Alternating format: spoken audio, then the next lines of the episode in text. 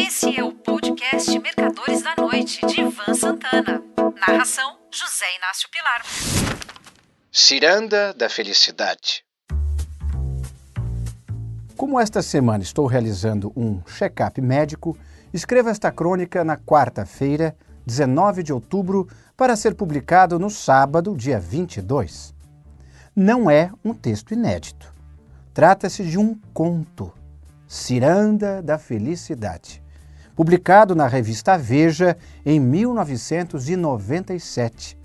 Por sinal, além do escritor José Saramago, fui o único que escrevi ficção para eles em todos esses anos. Vamos lá.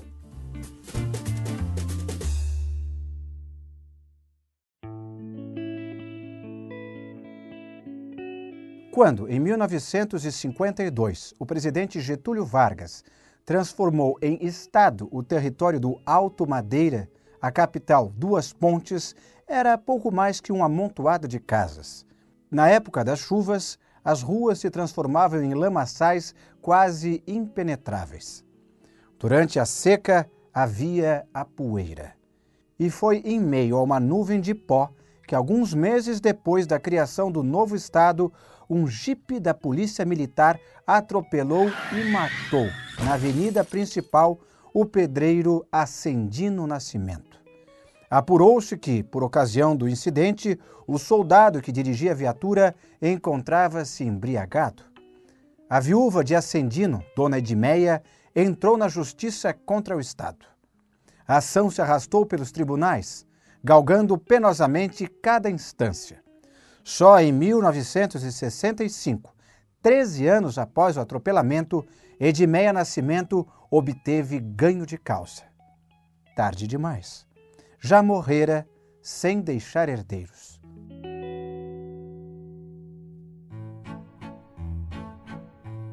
Passaram-se mais três décadas nas quais a mineração, pecuária e desflorestamento deram um grande impulso ao Alto Madeira. A capital tornou-se um próspero centro de comércio.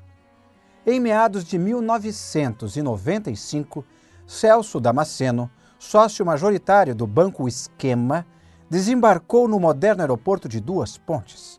Acostumado a ambientes mais cosmopolitas, sentiu-se um peixe fora d'água ao descer a escada do avião e receber no rosto o bafo quente e úmido que soprava da floresta ao longe. Dirigiu-se à fila de táxis. Palácio do Governo, comandou. Quando chegaram, Damasceno viu uma multidão cercando o prédio, brandindo faixas e cartazes e gritando slogans contra o governador Teresiano Flores. São funcionários públicos, explicou o motorista. Estão há seis meses sem receber. Vai ser mais difícil do que eu pensei. O que, doutor? Não, nada não. Quanto é que é? Minutos depois, o governador Flores o recebia em seu gabinete. Apesar das janelas fechadas, ouvia-se nitidamente o clamor do lado de fora. Estamos falidos, gemeu a autoridade, elevando-se no assento e espichando o pescoço para observar o populacho. Falidos.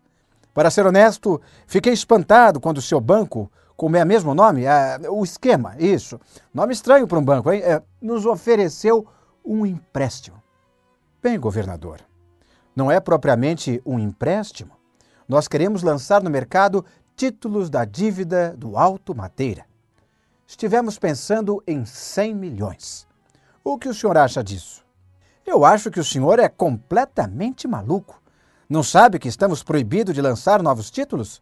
Não sabe que foi justamente o endividamento que nos trouxe ao atual estado falimentar? Além disso, quem iria comprar os papéis quebrados como estamos? Não, governador, não estou maluco. Existe uma exceção prevista na Constituição de 1988.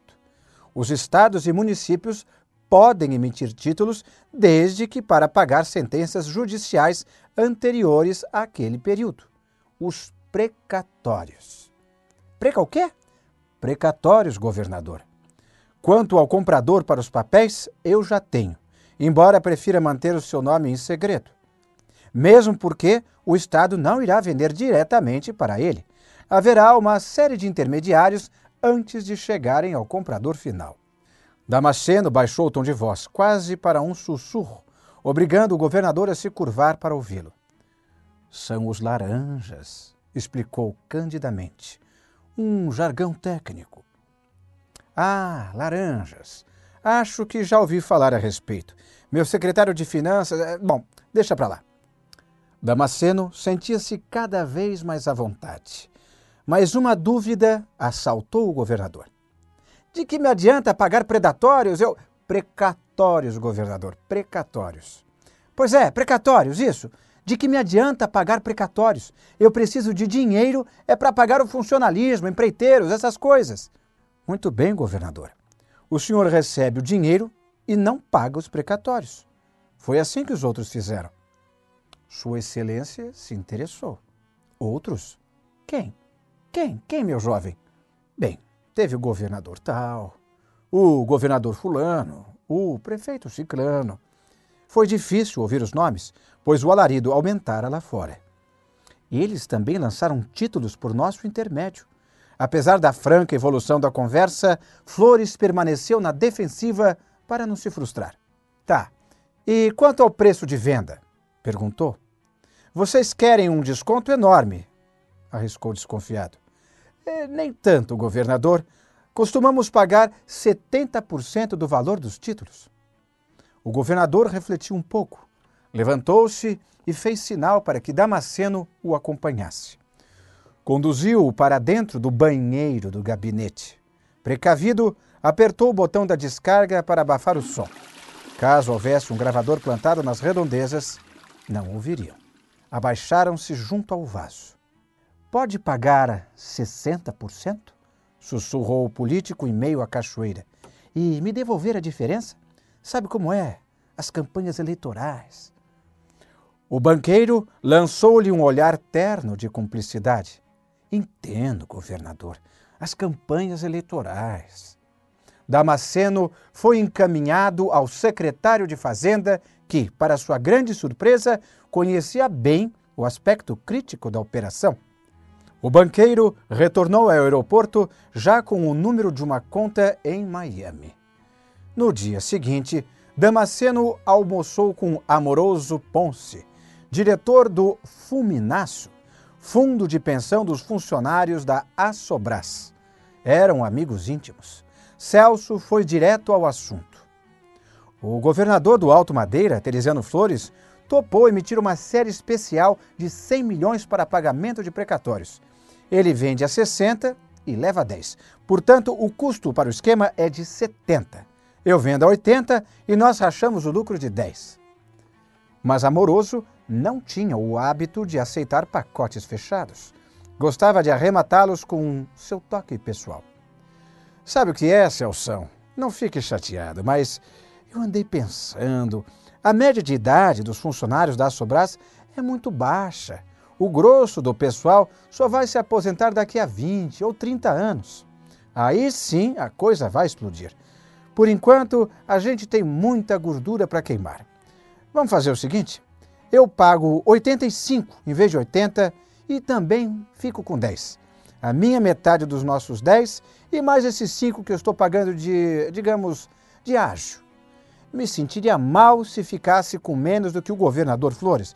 Você sabe, é uma questão de justiça. As coisas se passaram como os cavalheiros haviam combinado mas não sem alguns obstáculos.